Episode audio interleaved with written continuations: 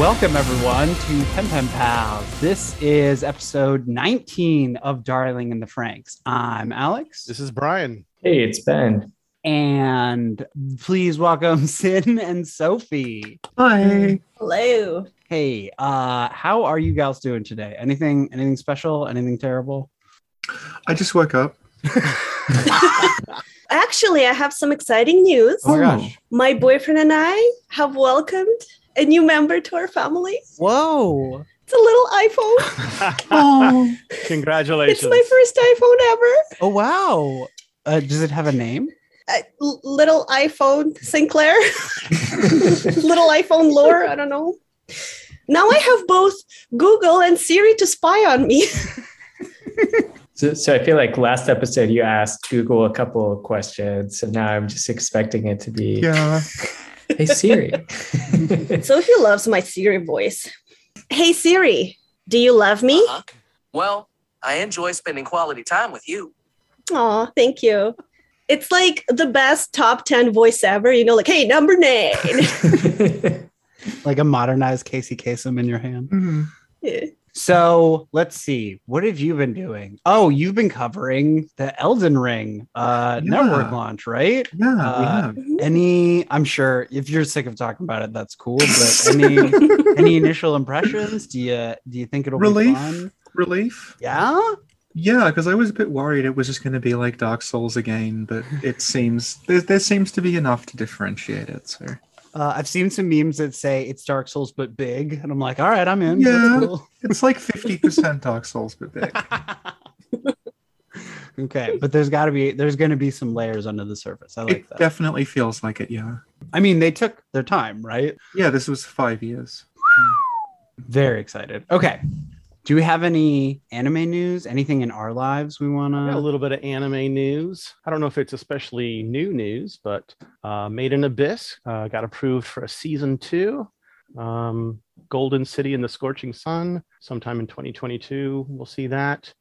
Uh, it's also getting an RPG, um, Binary Star Falling into Darkness.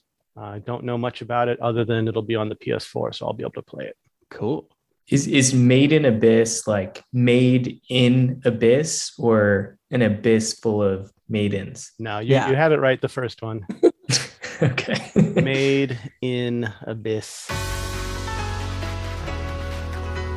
Little kids descend into an abyss. It's kind of like Dante's Inferno. Every level is worse than the next.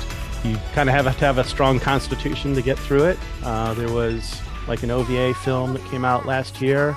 I was a huge fan of the show. I had very mixed feelings about the movie. Uh, Mhm. It was very brutal.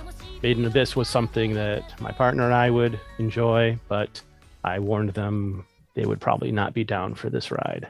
Cool. Dante's Inferno with kids. Yeah, a, a well done show, uh, either way. But Okay. Well, if we don't have anything else, we do. I can do this. Oh, go ahead. Sorry. Go. I, I heard a rumor someone was talking about a show, Cherry Flavor something. Brand new cherry flavor. Oh my gosh. Ah. Yes. Okay. I don't often do recommendations, but I can do a recommendation for this show. So Sin turned me onto this show, Okay. brand new cherry flavor, and it's like a little bit David Lynch and it's very 90s and it's all about exploitation under the patriarchy. So it's like super up my alley. All right. It is starring, oh my gosh, what is her name? I keep just referring to her as the lead from Undone, but I should figure out her actual name. You mean Alita? Yeah, Alita Battle Angel. Rosa Salazar. Ooh, great name. So Rosa Salazar is this like young director who has uh, a short film, a short horror film that she's made, and uh, I don't know if they're ever going to show the short horror film, but they keep like alluding to it, like like there's something inside of it, almost like what is that Lovecraftian play? And yellow. Yeah, like there's something inside of it that shouldn't be there, and people are like, "How did they do that?" But you don't get to see it. So, anyways, it hmm. it just keeps escalating episode after episode till there's like a trap door in someone's apartment. And you're like, "Well, where did that go? Well, where does it lead to?" And it does a good job of spacing things out. So you ask a question in one episode, and then like a couple episodes later, you're like, "Sweet, a satisfying answer." So that's very specifically though, like a a, a Lynch type experience, not like a J.J. Abrams type experience. No, I think you open the mystery box with this stuff, and you might not have like a clear answer, but at least they show you what's inside the Right. box. So that's called Uh, cherry flavor. What? Oh, brand new cherry flavor, but it is Brand new cherry flavor. super graphic. So there's like nudity, there are there are like very intense situations, violence, uh puking things up. Oh, Yeah. Anything anything you want to say about it, Sin? I enjoyed it very much. It's like if David Lynch was easier to understand, basically. and that's on Netflix. Yeah. Okay. Yeah, yeah, yeah. Well, I have a, another cherry show that would be the exact opposite type of experience. Okay. There's an, a live action show from Japan called Cherry Magic. Okay. And there's no puking. Uh, it's just a salary man, um, Adachi, that gets to his 30th birthday. And as we all know, if you get to be 30 years old and you're still a virgin, then you become a wizard. You're a wizard, Harry. Right, right. Yeah. Adachi can read minds and finds out that the office heartthrob is a closet homosexual that has a crush on him. It's a delightful show. It's only a 12 episode story and it's very sex positive. Like being gay is not the punchline of the jokes.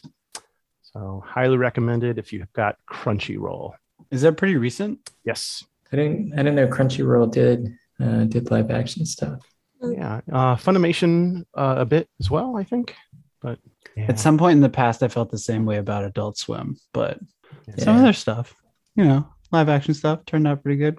Anyways. yes, Okay. that's our news for the uh, week. When you say that like uh, some of their stuff turned out pretty good, can you just play a little too many Too many cooks. too many cooks? Sound right there. Wonderful. All right. Last time on But I'm a Parasite, Ikuno finally took the chance to tell Ichigo about her feelings. Maybe it wasn't quite what Ikuno imagined, but there was real intimacy, and as the Sakura blossoms fell, we were reminded that we must take the beauty of life as it comes to us, not as we might like it to.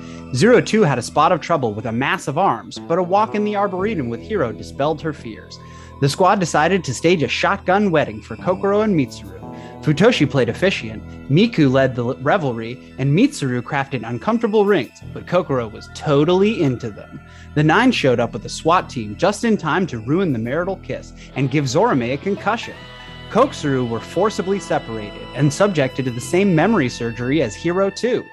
They were returned to the relocated Squad 13 with nothing but the rings and a pregnancy as ghosts of their love. What does Ape have planned for the parasites? Has Dr. Franxx ever been in love? Will we get any more Pacific Rim references? Let's find out. You said hero too. I love it. I had to use the ship names for one sentence. All right. Um, three, two, one, play. Of all the heavy handed measures to take, Werner. So Werner already knows Ape's plan. Part of it. Now I want like a redub of this with Werner they Herzog. don't hesitate to use As Dr. forceful Franks. means to achieve their ends. but I'm I just wish Werner Her- Werner Her- Blah, what's his name Herzog was was just like the voice of all like advertising. Vernon, Sure, don't sure, just sure. walk in here. 2025. The chancellor Gosh. asked me to get you. I feel like a dean can't just send you Ape. to They another are very place. impressed. Look, it's 2025. Things are really Oh, yeah? different. Yeah. No one has tenure anymore. Ask them for Cancel the culture. once you're there. Really, uh, I accepted their offer. Werner looks like a character from like a Lupin the Third.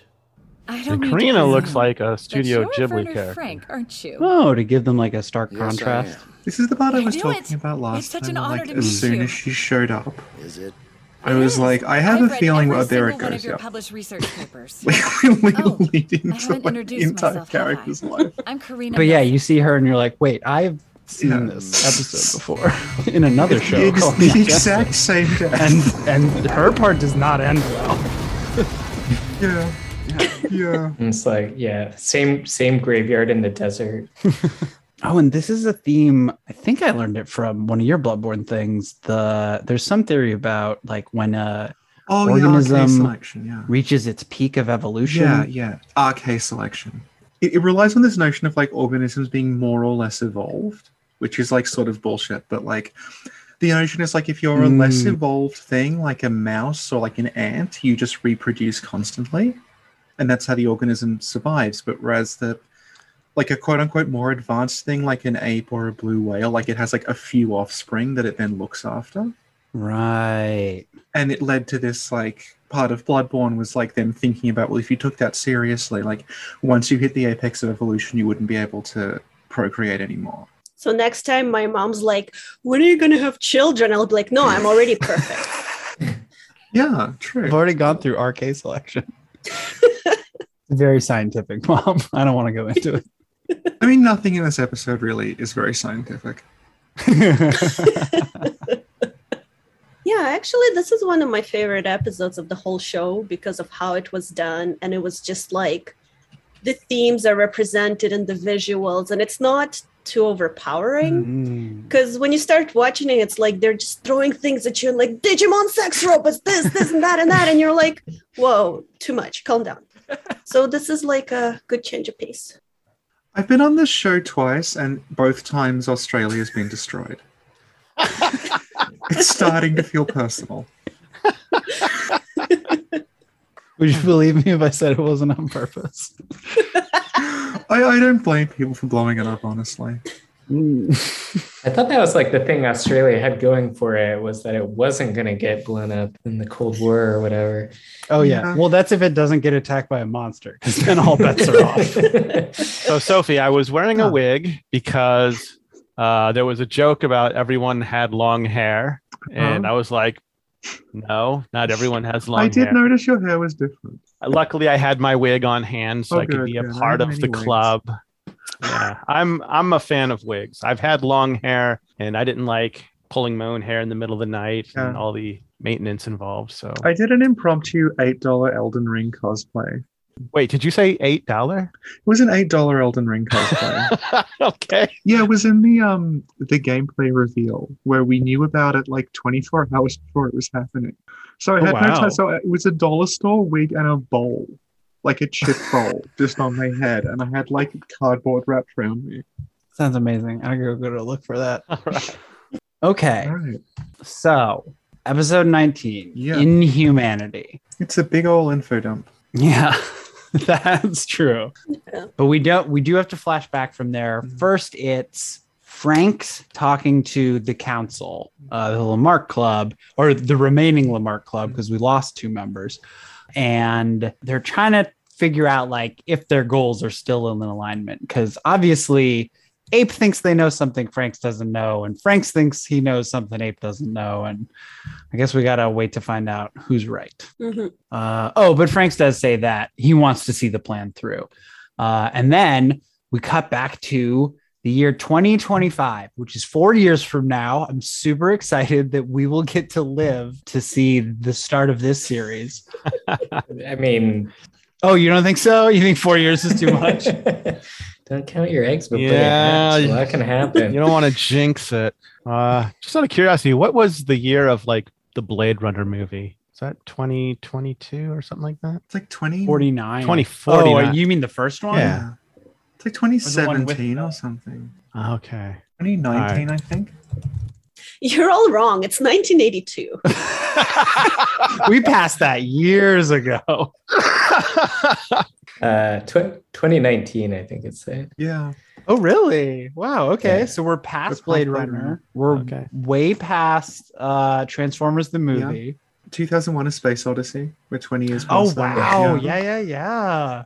Okay. Um, no killer robots so far. No. Well, actually, we do have some killer we, robots. we do have killer robots Yeah, but they're not in charge of space stations yet. yet. Okay. All right. We'll take what we can get from the Okay. future so far. Wait, so wait, what was the plan? Do we know the plan? I have no idea what the plan Okay. is. They do this SEELE thing of like things happening and then it cutting to Ape talking about the plan. But they don't really give you a full like overview of it until pretty late, I think. Yeah. Okay, so we're in the future. We're living in the future. We're in the past. We're in the past. future. we're in the past, Yeah, yeah, future yeah. past. Okay. with Werner Frank. Uh, talented geneticist. Is he getting fired? What's going on in the in the dean's office? he's getting recruited, right? Okay. Like, Mhm. like this company has come in and you know, they're interested in his research, which we find out is illegal cloning research that he keeps doing despite what the university is telling him or something, Mhm. right? So he's probably cloning. He's cloning himself. Oh, He wants a million Werner Franks. That's how we're gonna voice uh, Werner Herzog over Oh. everything. We have to clone him. okay. That's the only way he can do all that voice acting. Uh, Werner meets Karina Milsa, who, who Mhm. looks like Yeah. a just super innocent, delightful Studio Ghibli character. Yeah, she is all smiles and already a big fan of Frank. Well, she mentions reading all of his papers. Mm, Yeah. And, and he knows who she is too. Yeah. She did something with with telomeres. But as soon as she shows up, we all know she's going to die, right? Oh, absolutely. it's Yui Ikari all over again. Yeah. Okay. Even if you don't realize it's Yui Ikari, it's like, okay, you're not in the show now. So something probably happens. Yeah. So Franks meets with. Are they called Ape yet? Yeah. Okay. Yeah. And but I was just going to say they're described as an upstart group. Yeah, they come out of nowhere. They have no national origin. They're always seen in public with robot faces on. Oh, is it Daft Punk? Does Daft Punk rule the world later? They just like maybe they stop making music and they start working with magma technology. uh, they, they could do a lot in four Yeah. years. Didn't they just retire too? They did retire pretty recently. That's it. We only have four years to stop them. Okay. See, if if I were them, instead of retiring, I would just give someone else my helmet and I would just sit at home and collect those paychecks, you know? I thought that's why they wore helmets, but so they didn't actually have to do it. All right. We're talking about Darling of the Franxx. Okay. Yeah, Um, yeah, it's okay. yeah. loosey goosey. They're sucking the magma uh, out of the planet. Yeah, Yeah. So this is like the the fossil fuel thing, right? Yeah. Yeah. It's Mako energy. It's spice. It's you know, it's it's anything deep within the earth that lets us do stuff with technology. Have the people in this universe ever heard of the sun?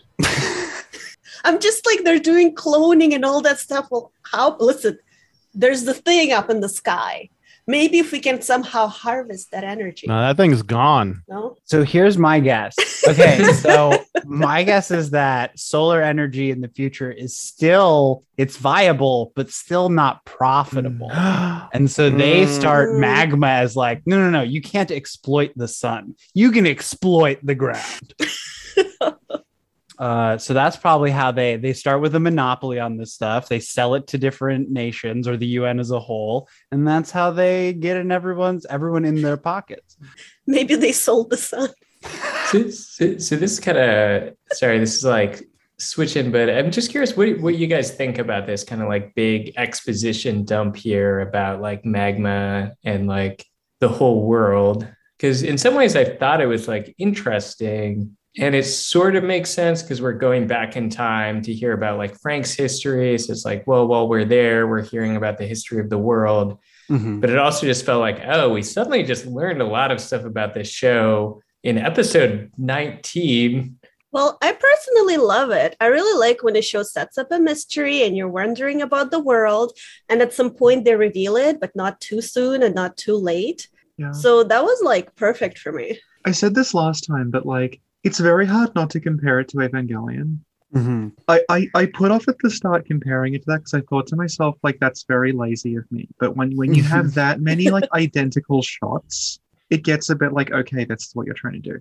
But like, um, the Mhm. thing that I that I was saying last time about this is like, Evangelion did episodes like this too, but they weren't, they didn't come across as being like planned out Mhm. um to this extent. Like this felt like there is a checklist of things we have to explain the following things, tick, tick, tick, and it's all very, it's actually quite logical. Like the structure of it is very, very logical. Like this happens, which leads to this, which leads to this, which leads to this, which leads to this. Whereas in Evangelion, the equivalent would just be like a reverie that doesn't Mhm. necessarily follow a linear path and doesn't necessarily like actually explain that much. It just fills in like why someone is traumatized. So to me, that was the big difference. Mm. If this were Evangelion, this would have been like three different episodes of material that someone would write up later on on a wiki. I'm going to tell you the story. This happened, which led to this, which led to this, which led to this, which led to this. It's, it's all very, very, Yeah. very sort of structured. So th- this episode puts you out of a job. I know. uh, well, I'll, I'll admit Uh, I'm on the fence on this yeah. episode. Like, there's anime where this type of information is literally just two people talking for 15 minutes, uh, Re:Creators, uh, and, and it's terrible. Um, it would be better if all of this world building was placed here and there across things, but uh, I do feel like maybe this is where there's valid uh, validity to the criticisms about production being rushed Yeah. maybe Hmm. but um like the geek in me kind of likes the uh evangelion fan service because in this type of episode um i'm not as worried about being taken out of the experience just because you know it's a flashback catch up episode kind of Mhm. Yeah. um Yeah, I'm trying to think of how I think they did a pretty good job in Evangelion where they have like, you know, Shinji wandering into the movie theater and seeing this kind of like documentary, but it's like also there's like the people making out in front of him and stuff. But you know, I think there's kind of like like people are like, oh, exposition is bad. And so then there's these kind of like ways you do it where it's almost the exact same thing where it'd be like oh yeah like the kids yeah they go into this room and find this old thing and then they learn about the history or whatever and you know it's still just the exposition dump but you've just like added this like prop versus having a narrator do it and i don't know yeah, Yeah. I, I found i found this episode like held my attention the whole time but it was just kind of Like in the in the previous one Yeah. where Zero got the book, and it's like sort of Mhm. using the book to go back and forth. Yeah. yeah Yeah. I'm glad somebody else brought up the Neon Genesis comparison again because the placement is very similar. Uh, the equivalent episode, The Birth of NERV, uh, where we interrogate uh, Deputy Commander Kozo, is episode 21, and this is 19. And Frank's is two episodes shorter. Yeah. So we're actually like completely on track for it to happen. Yeah. I guess with Evangelion, it's mainly it's like, oh, how did we make these like Evas? What are the angels doing? But the world is more familiar. I guess no. I mean, Eva is a very confusing series too. Mhm. Well, no, no, that that's like But- something that I. The world was something that struck me when I because we have that new um ending, the new ending, the new like ending sequence of the of the episodes, and it shows Mhm. like the characters just wandering around in modern day. Which does not happen. And I feel like you were saying, like the the world of Evangelion, sort of because it's more familiar, because it's less controlled. You can have things like that sort of Shinji walks into a movie theater or something like that. You can't do that in French because everything about the characters' lives is so like hyper regimented and controlled Mhm. that it's it's sort of more difficult to work something like that into it. Yeah. Hmm. Well, if I were to write fan fiction, I would probably have this stuff like with a young Zero Two episode where they're like sneaking out and sort of finding out like the bits and pieces that aren't spoon fed to you that you got to like piece together. Yeah. Mhm. Mostly because I just like to see more young Zero Two. Yeah. And, and you'd get to be able to experience all this stuff through a child's eyes Mm. who wouldn't really make sense out of the scattered bits and pieces. I'm so embarrassed it took me until like episode I think it was like 17 to realize like zero two is Oni. And she's like red and has horns. I'm like, oh I get it. Because everyone else's name is like the Japanese numbers, like Ichigo or whatever, but then she's zero two, and then it's like, oh Mhm. yeah, because the Japanese is Oni. That's so cute. Yeah, and we do get okay. So you want a a young zero two episode or another young zero two episode? Well, we do get the closest thing we're gonna come to, at least visually speaking, coming up pretty soon. So let's see, and another Oni, right? We're gonna add to Mm. this. Yeah, uh, a- this red ogre, blue ogre story. Red Oni, Blue Oni, yeah. Yeah. So has that has that come up in our show before? What? A red ogre, blue? Ogre? If the listeners don't know what that is, I don't know if I think it was in the last one. Yeah. The last time we were Oh, on. yeah. Yeah. yeah, I'm so Yeah. sorry. And ne- now, now we know more uh, explicitly, right down to the red oni usually have two horns, and blue oni usually has one horn, right? Anyways, um, Frank uh, is signed up with the Lamarck Club, and he gets like unlimited funding. So whoever he was working with before, whatever tenure he had before, this is not an issue anymore. Yeah. He gets to do whatever experiments he wants. Lamarck does not care if they're illegal. This is the most believable part of it. People who work in like research, like the notion that someone just dangles a whole lot of money in front of you to like give up your ethics is like mm, Well, I mean, I gotta eat, and I do want to do this Mhm. kind of research. But uh oh there are some uh what do you call it like reticences like Yeah. uh he's he's continuing to develop this relationship this working relationship now with karina Mhm. and she asks like pertinent questions like what if we achieve mortality like does are we still human what does that make us Do you mean we'd be gods?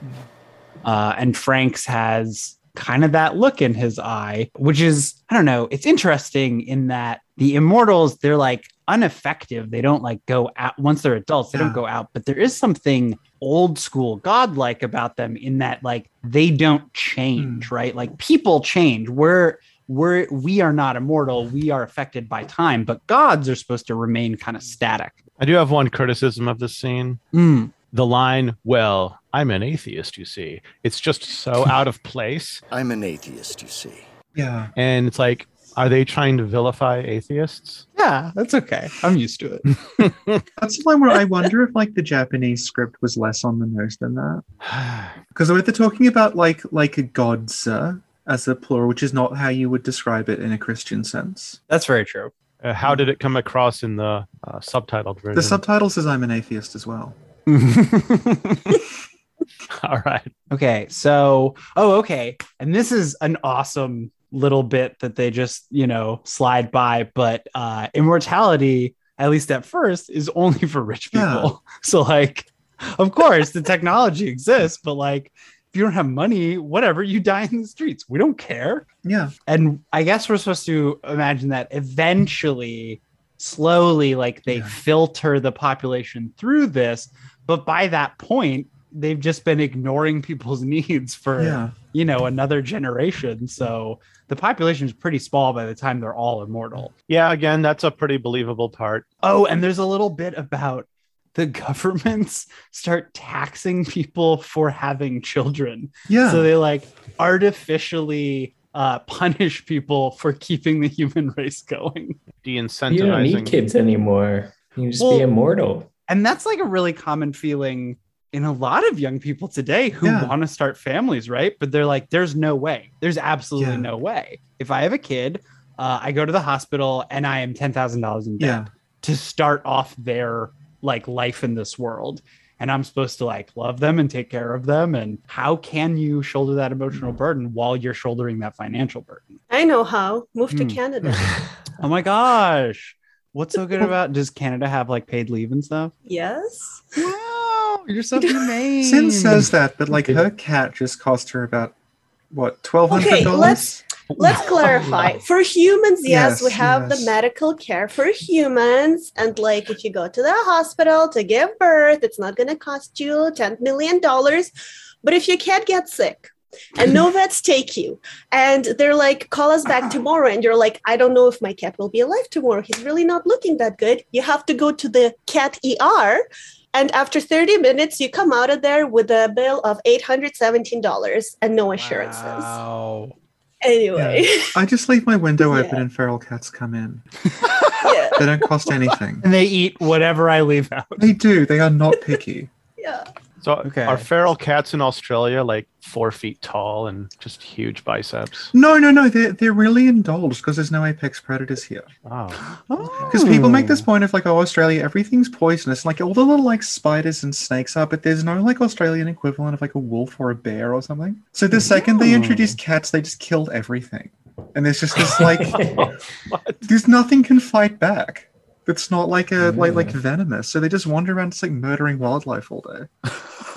so they're all just like really lazy and fat, and this several have adopted me. It's the exact opposite of the Black Plague situation. Yeah, It's a plague of cats. yeah. Australian Wow. cats. They're legal to shoot. What? Oh my I know. god. What? Cats and rabbits are just like legal to just like shoot. That's um, pretty- You know, if they're not owned. Yeah. Oh I man. feel like that'd be some like edge lord like Australian cat hunter show or something. I think in in in Oh, you need a license. I think if you're in suburbia, you can't do it. But Licensed Yeah. to kill cats. yeah, I don't even. What the hell, Australia? that's that's gonna be the title of this episode: "License to Kill Cats." Yeah, never mind Franxx. Let's keep talking about these. Australia. Oh, It's a winner. Gosh. Okay, but our society is on track to become this society, uh, or at least America is, because we will not give uh, medical care to anyone who can't afford it. But uh, this process of magma extraction, which is what they need, you know, it's just an energy source, but they need it to do the immortality stuff. Uh, it causes explicitly now causes desertification, Yeah. right? And so, like, we had supposed that before we're like well maybe there's something between you know the gra- like the the lifeblood of the planet and the life that can be supported on the surface. And so now it's made it explicit. And then this is the first time we see the giant Klaxosaur come out. uh, well we check back in with the parasites in the the present future it goes really fast but futoshi is explaining to kokoro why they're not partners again Mhm. and like you know futoshi still has like feelings for kokoro and never wanted this to end so i don't know it's like give him a lot of credit in this scene because Yeah. he just like it's like no this can't be and he just like leaves the situation it looks like he's really upset because it doesn't Yeah. look like he's it's something he wants to do Well, good on Futoshi for not exploiting that situation. Yeah. Yeah. It's kind of like the eternal sunshine. Mm. Oh yeah, oh, the spotless mind. oh wow that's really great because and then another moment like that kokoro and mitsuru the person who comes in and sees that this happened is mitsuru Mhm. and so the person in like a position to comfort her well no they just have to meet again and fall in love again oh and this is where we saw that framing that i really liked in this episode there was the the really tiny shot almost like a thumbnail or an avatar uh still of kokoro just surrounded by blackness very alone and then this split shot of the two of them talking but they were facing opposite directions i just loved it i love when they make strong decisions like that visually Yeah. The A team came in for this one. Yeah, the, the feeling I got was like uh, so much of who they are has been erased. Mm. That's reflected in the frames. Their world is just that much smaller. Oh wow. Okay, and they still have the rings, but it's not enough to coax them out of this yet. Um, they still have no no idea who each other is. Uh, but everyone's like, "This is your partner. I know you guys just met, but mm, you're gonna have to deal with it." So, oh, and then we go back to the future past. Oh, it's the dinner scene. Karina's like, "Hey, we are a couple. I know you don't know this yet because you have no idea what's going on around you that isn't cloning. But uh, we're in a romantic restaurant. I'm all dressed up. This is maybe our third time out. Uh, and I want to have a child with you. And that's why I'm not going to become immortal. Yeah. Man, Karina's so awesome. And her attraction to Franxx directly causes her death. Yeah. You know.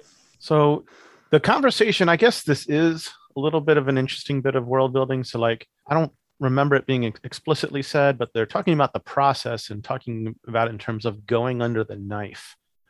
Um, Mm. I just assumed it was another one of those like yellow cell injection things, Yeah. but uh, I don't know. It's surgical, and Franxx is saying I would much rather have mechanical implants and uh, limbs uh, replaced, which you know, of course, he does later. Uh, And if he was going to be immortal, like that's the path he would prefer. So that that was just interesting to me. This idea that to go through this procedure is a pretty intrusive thing, more so than Mhm. than just an injection. And I imagine it's irreversible. Uh, we saw the adults, the one adult that Zorome talks to has like a heart plug thing. Yeah. So like I assume, and it's gl- it's kind of glowing with the magma energy. So I assume that like once you get that thing, it's part of your physiology. Yeah. It's like a pacemaker. You cannot extract it without at least risk of immediate death. Also, like those those two, that old couple they meet, like, is the Mhm. implication they were old when they got the procedure, and they've just stayed that age, or did they actually age into that? Hmm. Because that's not because like we find out later on that like there's two other c- characters who like they've been immortal for a long time and they don't seem to have aged at all, and they also don't seem to Hmm. need the the plug thing. So I'm not sure because I I didn't know if like if this was actually just meant to be like a frail old couple that just remained a frail old couple forever. Because all these little things in the world that like they don't actually go into detail about and it's sort of left open. Mhm. Mhm. So I don't have anything diegetically to support Yeah. this, unfortunately. It's all conjecture. But um, you stop aging, Yeah. right? but that doesn't stop you from like kind of wasting. Yeah. Like they're super skinny, Yeah. right? Because they don't take pleasure from food or anything anymore. Uh, and Franxx right, he is uh, a great juxtaposition because he is not effectively immortal. It seems like he continues to age, like he's ancient now, and he's just prolonging the inevitable. It's almost like he has one wish he wants to see through, and that's the thing that keeps him alive. As opposed to the other adults who have they have nothing to live for essentially, nothing to keep them going. And so they waste away almost like almost like Dark Souls, like hollows. Like they have lost their purpose. Yeah, so yeah. they are these wastes, Yeah. like these almost skeletal frames. Whereas someone who uh, still has a purpose, Yeah. uh, like Hachi and Nana, Mm. right? Like they're m- perhaps immortal much more recently than those other people. Maybe they were rich people and got the procedure early, but Nana and Hachi have definite purposes, Yeah. which maybe keeps them fuller, healthier, younger. Yeah, that's like that's what I I, thought I- maybe- oh, sorry. Oh, sorry. I was just gonna say quickly with Nana and Hachi. I thought maybe they're not immortal, but they are kind of like the grown-up children, and they're they're just like the ones from their squad that are kind of serving this role as as mentors or something. But especially because we got that shot of them as as kids there, I thought maybe you know maybe they're separate. Mhm. Well, it's interesting to speculate about. I mean, I, I Mhm. can't stop thinking about like there, there's only a few adults we've seen uh, their faces. You know, maybe everyone is like super old under that stuff. Yeah, I really want to see. I can't remember if we get a chance, but I don't think we do. I really want to see what the Lamarck Club looks under there because they would be been the first people to get it, presumably. Well, after they experimented on poor Yeah. people, I'm sure. Mhm. Did you have something else, Sophie? I was going to say that, like, like what you were saying with like the the purpose and everything. Like, Mhm. um, to me, like that's that's sort of like it works when it's that. Like when it's just here's just a series of concepts that we're connecting, and we can just say magma energy to justify it. sure. Yeah, like that. That's without necessarily going into like it works this way. Yeah, yeah, absolutely. Yeah. So Karina kind of uh what do you call it? Like proposes to him almost Mm-hmm. at this uh dinner in a very funny, like oblivious way. And then there's a short shot of Frank pulling the plug on one of his clone projects. So it's like Frank has this drive to leave something behind, right? He has a drive for legacy as well through a clone or his research. And he accepts, like, well, now I have this other path. And I guess that's more satisfying to me for whatever reason. But he he he does seem serious at least, even if he's distracted about having the kid with Karina. Wait, are- are you saying that that was probably a clone of himself that he pulls the plug on because he just had this conversation with Karina about having a child? Yeah, I well, I feel like Oh, the first person you clone is yourself. oh wow. And that would make like um I've, I've forgotten the guy from the nines. Nine Alpha. Yeah, that would make Nine Alpha like kind of their son if he is Mhm. a clone partially of um Karina. Oh yeah. Whoa. Oh gosh, I have to look up what Nine Alpha's eye color was. it might be gray. It might be green. I can't remember. Okay, and that's when we get humanity goes into the uh, ar- arcodomes. I can't remember. Plantations. called. Oh, plantations, right? And it isn't until that happens that the Klaxosaurs attack. So it's almost like you they took the magma energy and that like woke them up or something. But the like the final straw or the catalyst was like them retreating from the world. They're like, look, we are now safe forever in our little cocoons. And it's like the earth was saying, like, no, that's not true. And so it bursts forth this monster that attacks Australia, of course. This is how I thought Pacific Rim should have gone too. They say the first uh, monster there, they were like three days later and a bunch of tanks and missiles and it was dead. This time they're like, well, it made landfall, so we just nuked it. Mm. Boom, hit it several times and damn the human casualties. Yeah. Again, it looks like like a lot like Evangelion. Like there's these craters on the coastline, and then it's, the water's all red. Yeah. Oh, yeah. Um, so Nine Alpha and Karina do have the same color eyes. It's that dark green olive hazel thing. That is awesome. So I, I have an anime trope question. This happens a lot. A big threat shows up and nukes don't work. All conventional weapons don't work. And like a super robot is what's going to do it. like it's so ubiquitous. Like, well, what is that? Like, is Mazinger Z really like more powerful than like six ICBMs? Go Nagai actually, I, th- I think it was Grandizer, but it was like he was making the, it was like a very explicit like anti-nuclear propaganda poster that's like Grandizer is stronger than nuclear weapons, so don't use them. Oh, Yeah. that's cool. Yeah. Sid and I actually we watched Grandizer, like it went up yesterday. I think that's the best Super Robot anime. Uh, unfortunately, it just was not very popular in the states. Yeah, no, it's it's we talked about this. It's really weird because like Grandizer was not popular in the states, and it was kind of like an also ran thing in Japan as well. But everywhere outside of that, it was more popular than Mazinger. Yeah, all my Arab friends like Super Yeah, Grandizer. yeah. yeah, yeah. Yeah, no, and the other thing, like we also watched um Getter Robo G, and um Getter Robo, like the first one, not G, but the first one, like we know Studio Trigger are kind of obsessed with Getter Robo, and Getter Robo's the first sort of arc of that, like the villains are underground dinosaur people. Awesome. and I did not make the connection until we went to watch it, and I'm like, oh, that's right. And then in the Uh. second one, it's Space Hitler. So Oh, hmm, real escalation. yeah, yeah, yeah, Space Hitler with horns, right? yes. Yeah. From dinosaurs to Hitler, the Getter Robo story. Uh, okay, so they abandon the cities, right? Um, oh, wait, I had one more thing to say. Okay, so about this nuclear thing, I think there's something about sacrifice being necessary. These are giant monsters coming out of the ground, right?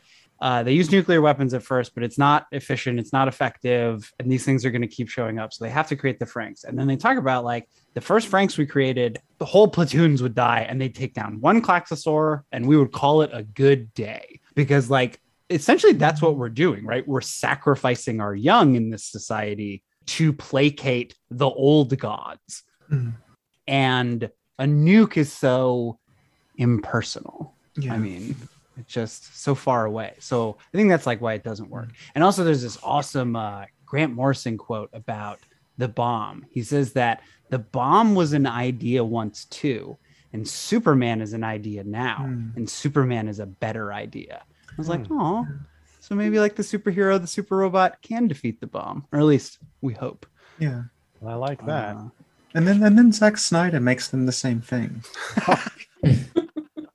That's why I don't mind the change to the end of Watchmen. Because Yeah? people are mad about them cutting the squid out, and I'm like, no, he's making a really good point about like the superhero and the bomb are actually the same thing. Oh, okay. All right. One point to Zack Snyder for that. I like it. Okay. So Karina and Frank are going to get married, but he's like obsessed with Klaxosaurs as soon as they Mhm. show up. Yeah, like she has to take care of the marriage on her own. Like it's going to be unceremonious already, but he's not even going to be there for like this signing thing.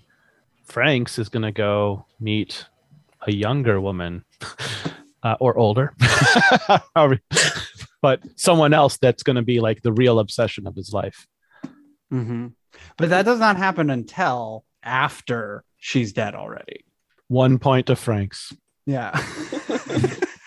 but this does make her like supremely tragic, right? Sorrowful Mhm. because she has to, like you said, shoulder the, all of the burden. She wants this marriage, she wants this child, but she has to, you know, he he respects her at least. He's with her, but like she has to almost drag these things kicking and screaming out of Frank. And so when she's not getting what she needs from him, she volunteers for his project. I got the sense just to be near him more, Mm. right? And then she immediately dies. Yeah. Like, I feel like they should have given her a training. like, what does this joystick do? Don't worry about it. yeah. Well, my takeaway was there's good people that fall for the wrong person. You're saying you're saying Frank is a bad person. I think he's a pretty bad person. Yeah. He is allegorically a parallel for the Nazi scientists who were uh, paper clipped out of Germany by the CIA. Like his name is Werner, like you know, Yeah. Wernher von Braun. Yeah. Which is funny because that that same reference came up in um in Gundam, right? Yeah, yeah, Uh, yeah. One Von of the the cities on the moon was called Von Braun City. And you're like, wow, that's pretty fucked up. And Getter Robo has Space Hitler. Yeah. We've got things named after Von Braun in the States. Yeah. And Oh, Von Braun no. did a Is Disney special, like on our Mm, space what? program. Von Braun was branded as an American hero. Let me ask y'all: Is America okay? No. No, it's never been okay. um, yeah, it's a real bad scene. I mean, we've been working sin- with fascists for a long time Yeah. now. Anyways, Karina dies in the fastest, like I don't know. It was almost comical. It was just like, Yeah, it's perfunctory. That's how I describe it. and this is how Yui Ikari dies. We Yeah. all remember. Yeah, I guess like the, the thing that like struck me about post Karina death is like based on her gravestone, she would have been like forty four, I think, when she Hmm. dies. So like she's actually like waited for Werner like to the cusp of the point which she may not actually be able to have children very much longer. Oh, Yeah, she's like hanging on. Yeah, Hmm. I thought that was an interesting detail. wait, Sophie, Yeah, what if she couldn't have children anymore? What if, like, she said she could, but maybe menopause or whatever already started and the robot knew? I mean, Hmm. maybe. Oh my god. rejected her. no, I think that that's got some weight to it. That's interesting. yeah. and Frank was like, "Hmm, maybe you shouldn't pilot this. it's just like, ah, if you say so. I think this is a young person's game. and they learn the lesson very quickly. They're Hmm. like, all right, children pilot these things 13, 14 tops. This is turning into our darkest episode of Pen Pen Pals. Mm. Pen Pen Pal's darkest hour. And he learns a very quick lesson. As soon as she is dead, he starts the cloning uh, Mhm. project back up. So I guess there's a lot that could be read into there, right? Like, is it a grief decision? Because he's like, well, I guess I miss her more than I thought I did. So I'm going to start this process up to get her back. Or is it oh, we need a new test pilot. New test pilots? That's the machine must be fed. And then we come back to our pilots again, and they're talking about what has happened to Kokoro and Mitsuru. Zorome still has some feelings about Papa. He still, the SWAT team just like decked him in the back of the head Mm. on no one's orders. He didn't like even really get in their way. He was just like, "Hey, what's going on, guys?" And that has not changed. his his feelings about Papa. I just feel like he's this kid who's being physically abused but still loves his dad. It's it's really heartbreaking. Yeah, I feel like he's in denial, you know, like Mm. the the change is coming or he's already started to change, but it's a shitty thing, right? It's it's not something you want to believe. Oh, right. So he had this epiphany, right, in one of the episodes about like, we did all of this. It wasn't Papa, like, we did this stuff. And then he has this regression cycle where, like, you know, they, sh- the nine show back up and be like, hey, Papa's been worried about you. He was like, oh, really? He was on, forget that other stuff I learned. But Uh-huh. now that that epiphany has happened, even though he's pushed it to the side, it's going to come back up, right? Mhm. He can't unlearn that knowledge. Yeah. I made excuses for my father for 10 years. Wow. And Zorome probably has me beat. fast turnaround time for Zorome. Quick learner. Yeah. And Hiro says, Hey, let's do something pilots have never done and demand that Papa speak to us directly. Pretty cool. Mhm. Pretty. Hiro thinks he's worth something. You know, we could all take a lesson and, you know, improve our self esteem. Yeah, but you already know that that's not going to go well. Like if this is your first time seeing this episode. Like they do not give a fuck. Yeah. So they're still naive kids in some ways. So now we talk about the initial parasites. At some point, we get a shot of Nana and Hachi as kids, which is really they're pretty cute kids. They look pretty serious though, or at least Hachi does, but he always looks serious.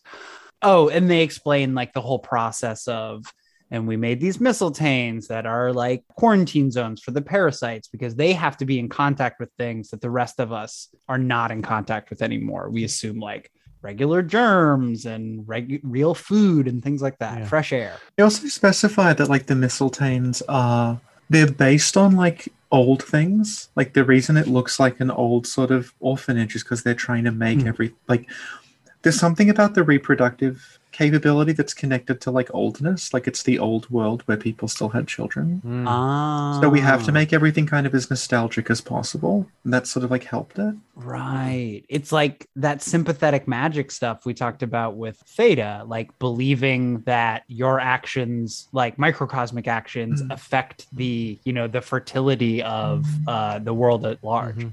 Yeah. But in, in this expository, we still don't know if these parasites are natural born, inseminated, or just grown in tanks, right? We've seen a lot of fetuses growing in Yeah. tanks. That's probably what it is then, huh? That's what I was thinking. I but- can't remember if it was explicitly confirmed or not that they were cloned, but like I just assumed they were cloned Yeah. at this point Same. because they keep saying no one's having children anymore, and well, where are these kids coming from? Here's a glass tank with a fetus in it. Okay. Mhm. Yeah. Yeah, So, th- does that mean that Zorome, or at least Squad 13, might be part of Franxx' special cases? Because City of Eternity would suggest that Zorome was born. Mm, or at least that Yeah. they are the genetic donors, Yeah. right? So, like, actually, we I thought about those two being like some of the first. Maybe they were rich people, but actually, maybe they're some of the last because they do it together. They get immortal together, and they maintain this forgotten custom of cohabitating. yeah, So maybe they were some of the last viable DNA donors for this project, and that's why Zorome has this connection. Interesting. because there's so much less variation among the um, the parasites. Like Mhm. presumably they are getting stock like genes from different people, getting DNA from all kinds of different people. And like there's the there's the three in um what are they called? Unit nine, the nines. Yeah, nine. Yeah. Like there's three that look the same. Yeah. Presumably they are like just three clones. Yeah. Okay. Mhm. So they're all clones, but maybe there's different levels Hmm. of, you know, who's the donor, who they're a clone of. And yeah. Mhm. Uh, Franxx is getting older, which is neat because he's changing. Something is, you know, th- the loss of his wife and the continue of the struggle and the fascination has like taken its toll on him. So I like the little time skip. Uh, and this is when he finds out about his real life's work, right? To find the Klaxosaur Queen. And he gets to spend two minutes in her time and it doesn't go well, right? But he's ecstatic. So I guess he managed his own expectations and came out of this situation ahead. Yeah, and I guess maybe with the death of Karina, he doesn't really feel like there's anything for him to live for. Uh, it seems like he's kind of, you know, he's dismissive of what humanity has become, and he's right looking for something better than than humanity. Well, that's true. And as soon as the first Klaxosaur showed up, he seemed to take an interest like, oh, well, if there's something that's like killing humans again, well, then we might not be the apex thing that I think we are. Uh, these SWAT guys are so jumpy. So, looking at the little proximity scanner, I immediately thought James Cameron's Aliens. Game over, man. It's game over. Yeah. Uh, and then I felt like every single one of those soldiers was like Corporal Hicks. No, wait, not Hicks. Who was the one that was like, "We're all dead, we're all toast"? Yeah, the Bill. Oh my God. Yeah, that was Bill Hicks. Paxton. That's who it Yeah, is. Bill It's Corporal Bill Paxton. Like every one of them was Bill Paxton. I used to go to a laser tag place as a kid that would play that clip. No, but then one day they changed it to someone doing an impression. And I, I think they probably got found out. And someone said, You got to license that. Oh, Man. Uh, I don't. I lost Um, us.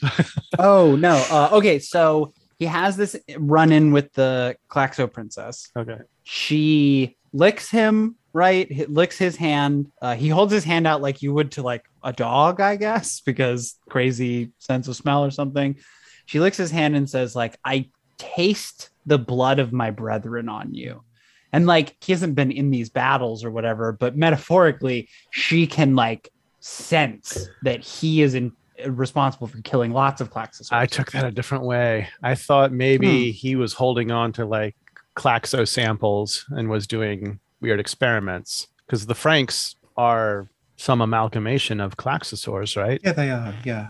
hmm Yeah. And he is like a Dr. Frankenstein. yeah But yes, also he is responsible for killing all of her children. And then we'll get that line from uh, Hiro later. Again, he's responsible, so it makes a nice parallel. But so she bites off his arm, but leaves him alive, right? Presumably to go back and think about what he's done. But she, so she takes this thing from him, but she gives him so much more. He had no reason to live uh, when his wife died, so now he needs something new. Uh, he got this piece of hair, and that's what he's going to use to clone a whole new bunch of stuff. Like this opens up the world of possibilities to him. So his uh, reason to live is back, and her maiming him lets him make good on his promise to himself too. That he was like, look, if I wanted to extend my life, I would never use magma energy.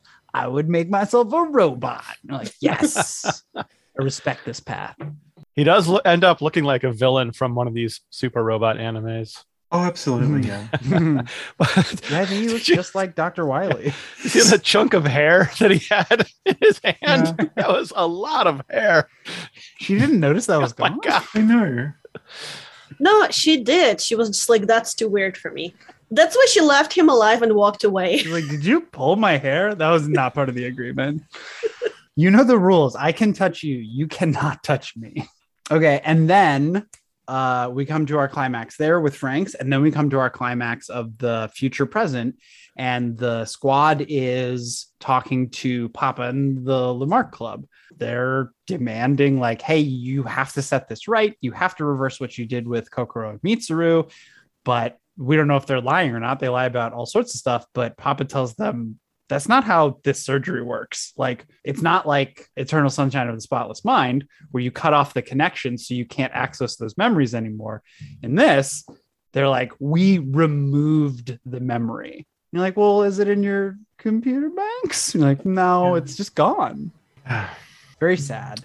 Uh, and that's when they decide they like get bullied, right? One of the other members is like, hey, normally we would have you killed for this, but since you're our special little guys, we're just going to give you a bad grade for it. Hmm. And that is unacceptable to them because they have made their own meals and they have survived on their own and they have developed a sense of self worth Yeah. and community worth, right? It's almost class consciousness Yeah. because they're like, okay, your interests are not our interests. Yeah. So now we're at the negotiating table.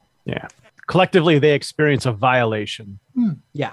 And then uh, the threat comes onto the table, and it does not matter at that point. They have been violated. Fuck your threats. Mm-hmm. We're going to say what we're going to say. Yeah, I kind of wish they hadn't held Zorome back.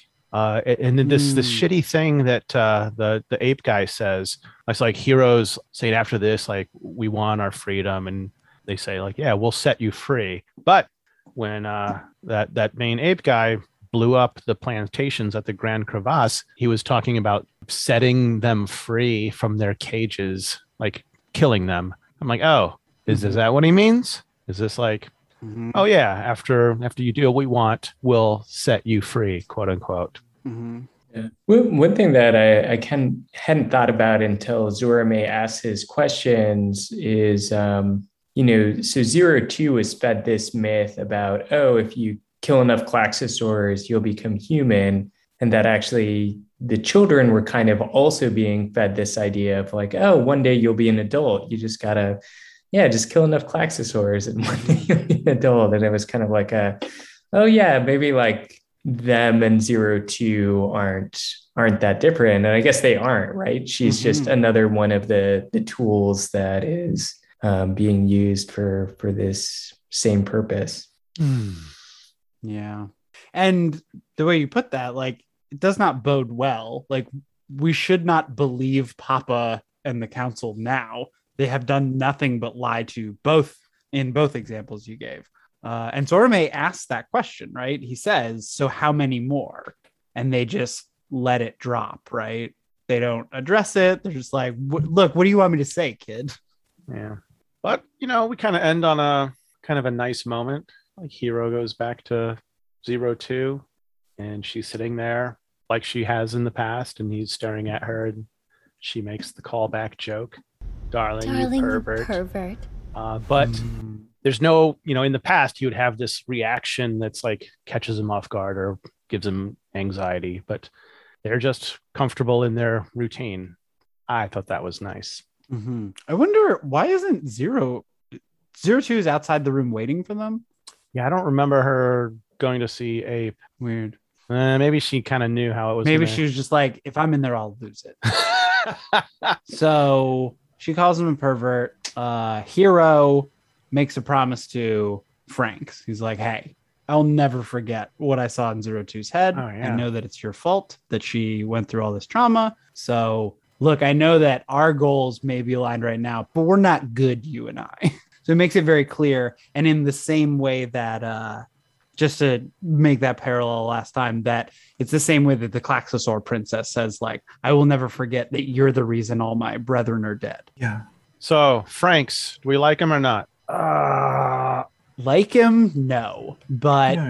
does he serve a fabulous purpose in the story like i love that he's here i Yeah. love i love this episode i love following it and being like yeah he's a monster and i want to see it through to the end Yeah. i want to know what happens to him i want to know what his plan ultimately was if he has something against ape or something like that but you know he's fascinating but i wouldn't invite him to dinner I mean, I, I I feel weird saying this after we've like been like, oh yeah, he's based on a Nazi or, but it like to to me, it's like the apes seem like they're like the ends justify the means, like villains in Yeah. this story. I mean, Franxx has a little bit of that, but like it feels like you have a sense that like he still has some like some humanity, Mm. um, and like you know he, he's kind of like relating to Nana and Hachi on an emotional level, and a little bit like Zero Two and, and Hiro, and it's like Yeah. almost like he's like like you know like the true neutral or something like that. He's just doesn't really care that much about like humanity as a whole. And so like for him it's just Oh. like the science or Yeah. whatever. He has some other objective, but it's not like evil, right? Or, or like unnecessarily destructive or something like that. He's like an obsessive scientist. Yeah. Yeah. yeah I, I really like framing him as true neutral because I want the characters to be good or bad, like an anti hero or a complicated lone gunman or something. But I mean, true neutral is just a very uncomfortable character for me. Well, he can't connect, I guess, because they make a point in one of the. Uh, because I rewatched it again before this, but like, they make a point in one of the ones, like a couple of episodes before this, that like Hiro, what sets Hiro apart is like he's connecting with people. Mm. Like the connection that he forms with the other parasites is like it's it's stronger than other people, and the connection he forms with Zero Two is stronger. And Franxx actually says like, Doctor Franxx specifically sees that Hiro is like more empathetic than the other parasites. Mm. And he says like this might make him more powerful, so observe him. Mm. And that seems to be like Franxx' sort of like empathy is sort of beyond him. And that's when you look at the relationship between Franxx and um, the Klaxosaur Queen, like it's very, very similar deliberately to the relationship between Hiro and Zero Two. Hmm. But like it goes in a different direction because Hiro and Zero Two actually bond. Whereas Franxx and the hmm. Klaxosaur Queen, like she's a resource. Mm-hmm. Yeah, it is kind of like this interesting, like kind of the like generational story of like kind of like these two things meeting each other, but you know, couldn't connect or whatever. And then, you know, now we have like these two two species or whatever meeting each other with these like blank slates and then they're then like able to to form this connection. Yeah, maybe there is like this generational thing, like you know, Hiro representing like a younger person speaking to the older generation and be like, look, I know you're trying to make amends, but it's not enough. And like I need you to know that. Like the damage is done. Hmm. the damage is done. Those house prices are never going down. oh, and we see all of the cities are abandoned, they're Yeah. all destroyed. So Yeah. like an apartment in a plantation must be really expensive. Well, they live forever. They can work 24 hours a day. It's fine. Oh, that's true. Mm. Hey, Just get the kids to do it. Actually, don't mind this future. It's like I get a huge apartment to live in. I lock my boyfriend in a pod and I eat mochi all day. Yeah. You don't you don't get to enjoy the mochi though. It's fine. Food is food. okay. But eventually you get to have young people at your apartment who enjoy the mochi for you. it just like doesn't affect them. Like, hey, spray, spray. My, Yeah. Just like spraying a cat with a water bottle. That's such a grandma thing to do anyway. oh well. Okay. Um, so that is the end of our episode. Uh does anybody have any final thoughts on it? Uh any any predictions? I predict Franxx and the princess are gonna get married. Oh, it's a comedy. we get hitched in the end. Oh. And it's like a Cinderella thing where she kept his arm the entire time. Oh my gosh. She's just He, he's holding her hair and she's just been holding his arm. she's just Yeah. she's just going around to different not space Nazis is like, does this arm fit? I was just thinking when you know the, the show has like hard tonal shifts, but wouldn't it be amazing if romantic comedy was the hard tonal shift in the last act? Ah, I would fund that. Yeah. Well, I mean, okay, so I guess this will be my prediction. At the end of the last act, it was kind of we were waiting for this big battle, but kind of the the drama was was uh zero two and Hiro communicating and mending their relationship. Mm. So I'm trying to think like what's like the more extreme version of that. Maybe I mean so maybe they don't get married, but Franxx and uh and this older Oni finally like talk and come to some agreement. I like it. I really like your what is the most extreme version of that. Uh, I think I think that's spot on actually. And then the blue Oni says, I big like you. Her name, Albert Einstein. Yeah. Okay. So three, two, one, pen. Pen. Pals. Darling. Awesome. Thank you so much.